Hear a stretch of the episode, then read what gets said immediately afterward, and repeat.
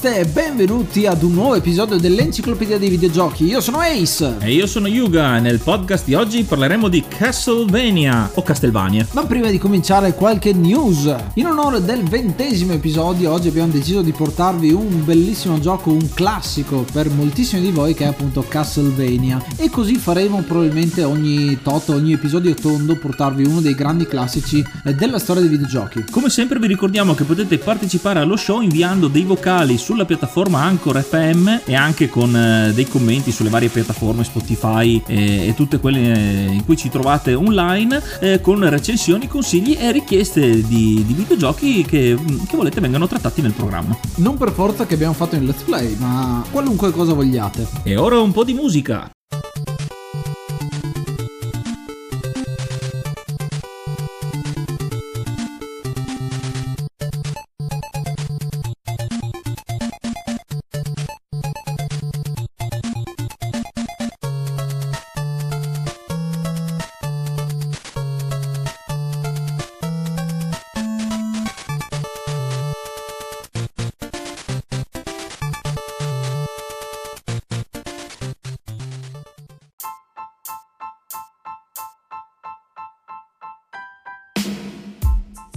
Il gioco di oggi quindi è Castlevania ed è il famosissimo platform a tema horror eh, sviluppato e distribuito da Konami nel 1986. È uscito per un sacco di piattaforme, più, eh, più di nota il NES, il Nintendo, il primo Nintendo, per arcade, per Commodore 64 e per Game Boy. Per Game Boy Advance per la precisione perché è stato fatto una riedizione, remake. Questo è un gioco che è piaciuto tantissimo, è stato il mio 151esimo let's play. L'ho fatto abbastanza recentemente perché si tratta di giugno 2019 per la durata totale di un'ora, ma in realtà il gioco è finibile in mezza, ma capirete perché eh, ci, ci ho perso tanto tempo sugli ultimi due schemi soprattutto. Castlevania è considerato un vero e proprio classico, infatti ha, ha generato una vera e propria dinastia di seguiti, infatti dopo il capostipite ce ne sono eh, ancora oggi escono capitoli per le più svariate console e computer. È uno dei grandi classici della storia che deriva dal 1986 87 poi quando è stato pubblicato anche altrove ma noi teniamo sempre prim- la data di prima pubblicazione in questo caso in Giappone eh, ed è uno dei grandi classici come Zelda come ehm, Super Mario come Mega Man e tanti altri. E tra l'altro c'è una cosa interessante perché eh, giochi, questi giochi del NES hanno la regola del 3 eh, che mi è piaciuta perché il primo gioco è molto bello il secondo gioco è, cerca di fare qualcosa di completamente diverso. Esempio Simon's Quest che è il seguito di Castlevania o Zelda eh, Link's Adventure oppure lo stesso Super Mario 2 che eh, ha quella cosa strana perché è Doki Doki Panic che eh, è stato riadattato per essere Super Mario 2 comunque molto diverso dall'originale per poi eh, dare seguito con un terzo capitolo molto bello e che è un ritorno alla formula originale come eh, abbiamo visto con Super Mario 3 con A Link to the Past che è il terzo Zelda e anche con Castlevania sia con con i seguiti che vengono dopo, ma soprattutto con Super Castlevania, che è il 4, ma è un remake di questo, molto diverso e anche molto criticato eh, per la troppa facilità rispetto a Castlevania.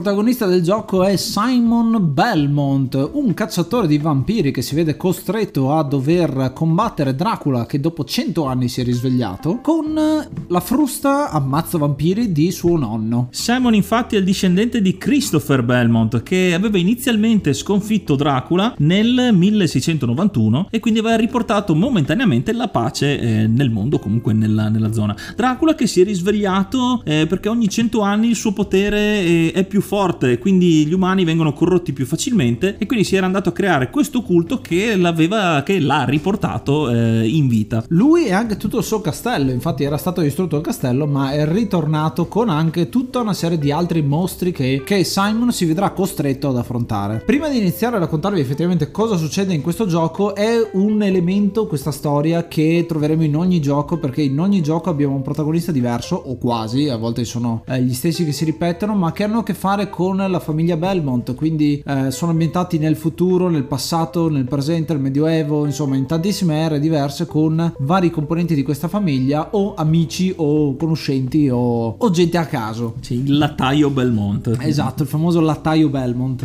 L'uomo, L'uomo Bel- Belmonte ha detto di sì. stavo dicendo questa roba. Sei un burfaldino. Esatto. Bene.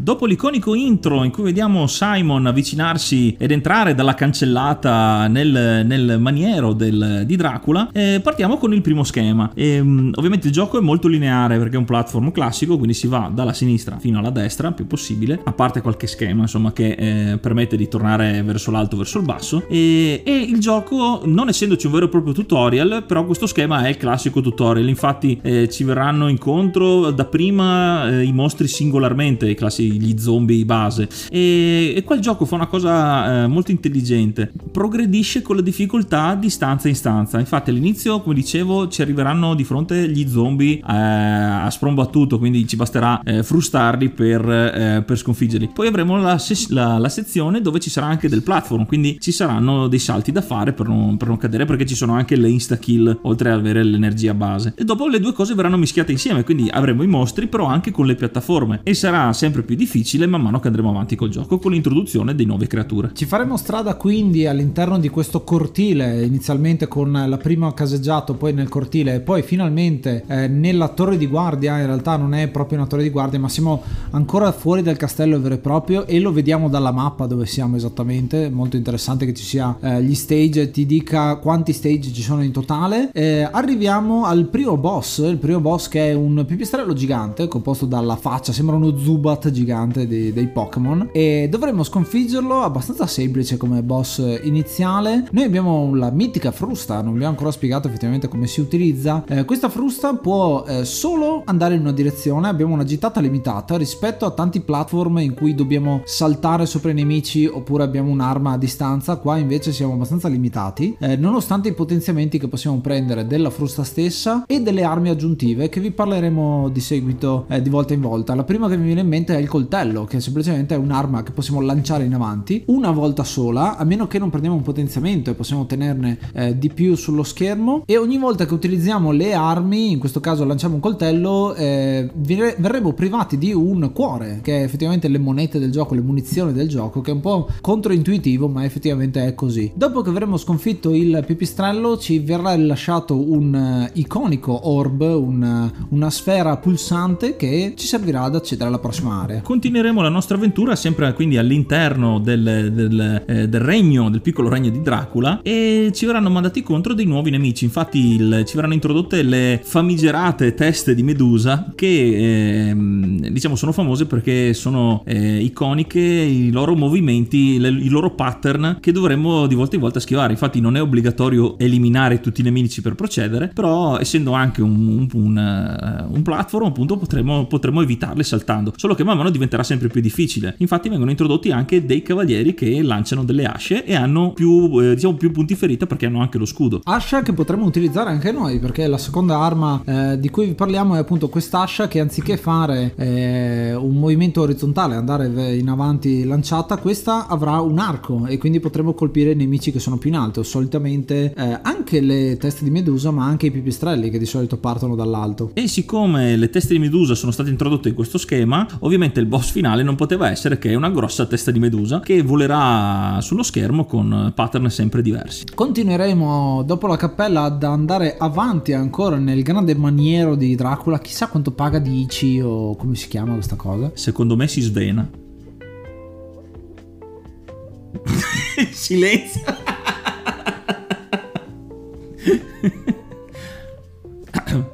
e poi ci verranno introdotti altri nemici che sono Lunchback, il gobbo effettivamente che troviamo in giro e ci viene introdotto adesso perché dopo tornerà in una battaglia boss quindi già lo conosciamo adesso. Il gioco spiega molte cose senza raccontarvele ma semplicemente mostrandovele in azione e dopo complica le cose, quindi molto bello spiegare facendo fondamentalmente. Raggiungeremo ad un certo punto il boss del livello che sono le due mummie, eh, sono due mummie una da una parte e una dall'altra dello schermo, sono abbastanza difficili da affrontare perché appunto abbiamo la limitazione della frusta, però abbiamo la possibilità anche di farci colpire, quindi di sacrificare un po' di energia per poter scavalcarne una e colpire tutto dalla stessa parte, entrambe, che comunque eh, non hanno difese fondamentalmente. Dopo aver eliminato la minaccia delle due mummie, si prosegue con uh, un, un, classico, un classico nel classico, ovvero lo schema delle fogne. Come sapete, noi tiriamo fuori in ogni gioco che giochiamo, e soprattutto nei picchiaduro e nei platform, c'è sempre uno schema delle fogne. E in questo caso i nemici principali, oltre ai classici pipistrelli, perché saremo nelle fogne, ma in realtà siamo in una caverna, sono nelle, cave sotto eh, il castello, e assieme a degli uomini pesce che avremo visto per, eh, per un attimo, per una mini schermata, anche nel primo livello. Quindi qua si alterneranno fasi di platform eh, molto difficili perché eh, qui essendoci l'acqua, l'acqua toccando l'acqua c'è la morte istantanea, quindi la nostra energia in questo schema serve a ben poco. E quindi balzellon balzelloni cercheremo la nostra via per l'uscita fino ad arrivare al boss, a, ai boss del, eh, dello schema che saranno Frankenstein con eh, un gobbo, quindi Igor sulla spalla. E Frankenstein si muoverà molto eh, lineare, molto lineare, solo in orizzontale, mentre il Igor diciamo salterà dappertutto e ci sparerà anche a distanza. Quindi il pattern qui sarà ancora più difficile perché eh, mentre sta, staremo cercando di evitare eh, le palle di fuoco, comunque i proiettili che ci sparerà, sparerà Igor, ehm, Frankenstein camminando ci limiterà la porzione di schermo che potremo utilizzare per, per combattere. Interessante e introduciamo un'altra delle armi che, che, servono. In questo schema ho trovato molto interessante utilizzare il fermatempo perché eh, quando dobbiamo saltare tra una piattaforma e l'altra gli uomini pesce cercheranno di buttarvi giù facilmente, quindi bloccare il tempo evita che escano fuori dall'acqua e vi dà la possibilità di avanzare più velocemente. E dopo lo schema delle fogne abbiamo lo schema dell'ascensore. No, in realtà non c'è l'ascensore in questo gioco, ma c'è qualcosa di simile perché c'è eh, comunque una risalita eh, attraverso le catacombe per arrivare al, alla torre finale eh, di Dracula. In questo schema qua affrontiamo diversi nemici. Uno che non abbiamo citato, che però c'è in tutto il gioco, è eh, il, mm, lo scheletro dragone, che è un nemico statico, eh, iconico e che è apparso tantissime volte ed è molto citato anche in altri eh, giochi. Mi viene in mente anche Rogue Legacy, che è un gioco molto recente che cita molto Castlevania e c'è esattamente questo eh, tipo di nemico. E il boss di questo, di questo schema è la morte. Infatti, la morte è, eh, non è il boss finale, perché il boss finale è Dracula, quindi Dracula è sopra la morte addirittura, ed è quella morte classica, quindi t- con tanto di falce e eh, mantello nero. Una delle armi invece speciali che ci vengono in aiuto in questo, in questo schema è, è, la bottiglia di acqua santa, che sarà diciamo una, una specie di, di mina, infatti lanceremo la bottiglia a terra e una volta rotta si genererà una piccola fiamma che rimarrà per qualche secondo, utile per intrapolare i nemici che ci staranno venendo incontro rimanendo a debita distanza.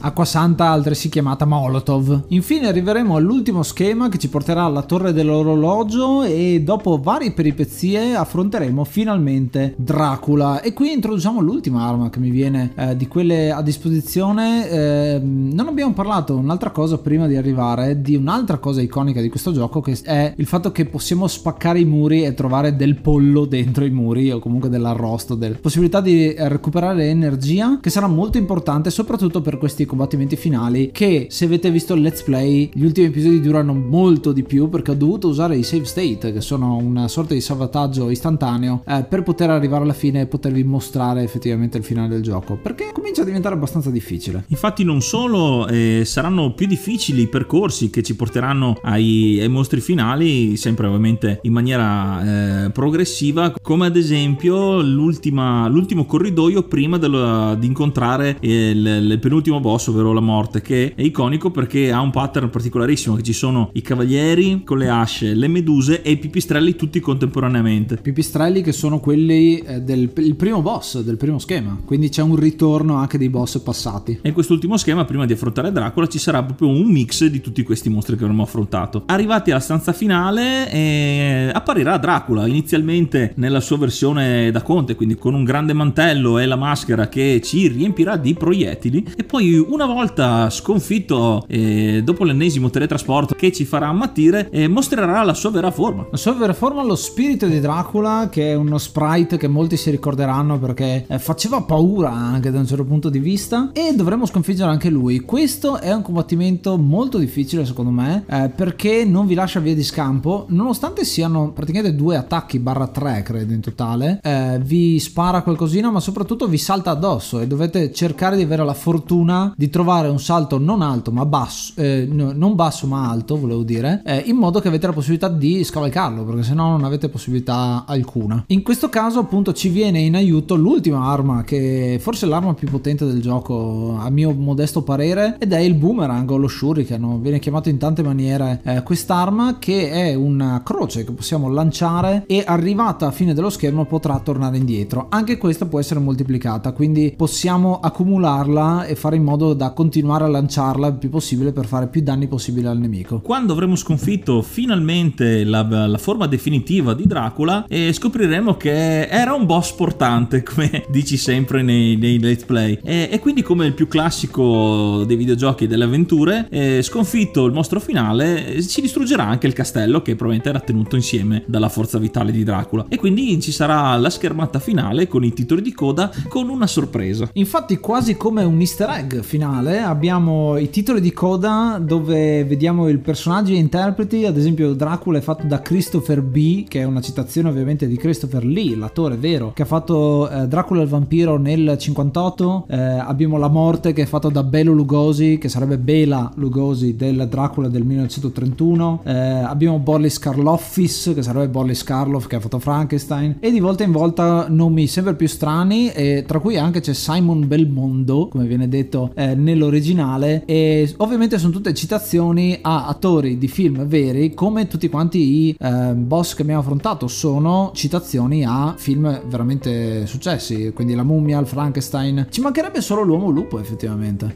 Quindi avremo concluso il gioco sapendo di aver, per ora almeno, perché come sappiamo ogni 100 anni Dracula ritornerà, quindi dovremo trovarci pronti, e... oppure ripartendo col gioco. Infatti, dopo i titoli di coda, il gioco entra in una, in una, in una specie di New Game Plus. Infatti, ci ritroveremo nella prima schermata eh, del cortile del, del, maniero, però con gli stessi punti che avremmo fatto fino a quel momento. Ed inoltre sul add di sistema abbiamo anche il fatto che c'è scritto stage 19, quindi dopo i 18 che abbiamo affrontati divisi eh, ogni 3 stage c'è un boss, adesso appunto abbiamo, eh, siamo ripartiti al 19. Il gioco è pressoché uguale, se non per difficoltà maggiore, e con qualche segreto qualche qua e là sparso in modo da rendere il gioco più interessante, più difficile e rigiocabile soprattutto.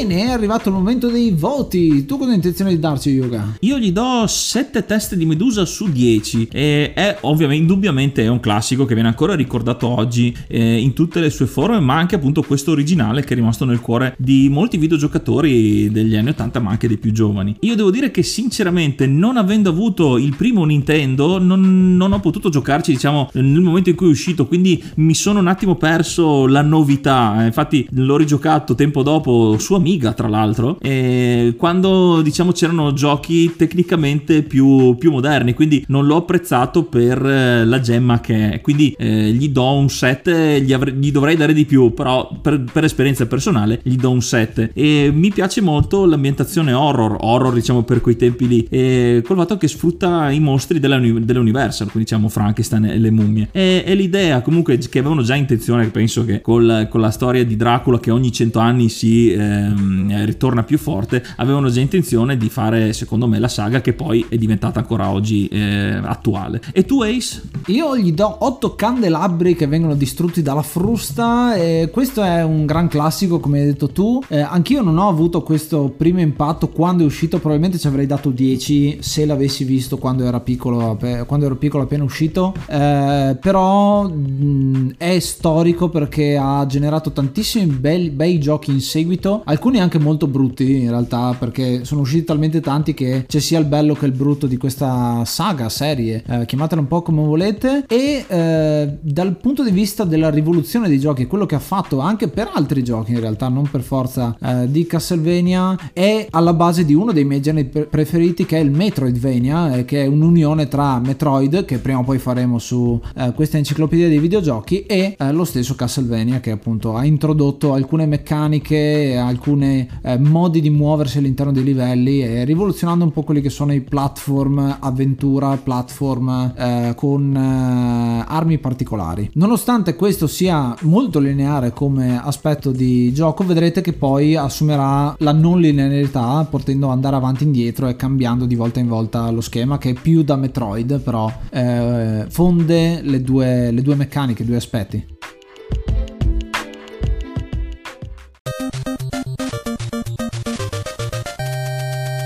Siamo arrivati alla fine dell'episodio. Vi è piaciuta la nostra piccola retrospettiva sul primo Castlevania e avete qualcosa da aggiungere magari sulle tante nozioni che ci sono e sulla lore eh, grandissima che c'è di questo gioco? Se volete aggiungere qualcosa mandateci i soliti vocali, i miei messaggi che eh, ci preoccuperemo di, di, leggere e di riproporre anche nei prossimi episodi. Anche perché abbiamo intenzione di fare gli altri Castlevania man mano che andremo avanti con l'enciclopedia dei videogiochi e quindi ci sarà spazio anche per uh, aggiungere e andare a modificare quella che è la nostra retrospettiva di questa serie. Per oggi è tutto, io sono Ace. Io sono Yuga. Namaste and be brave!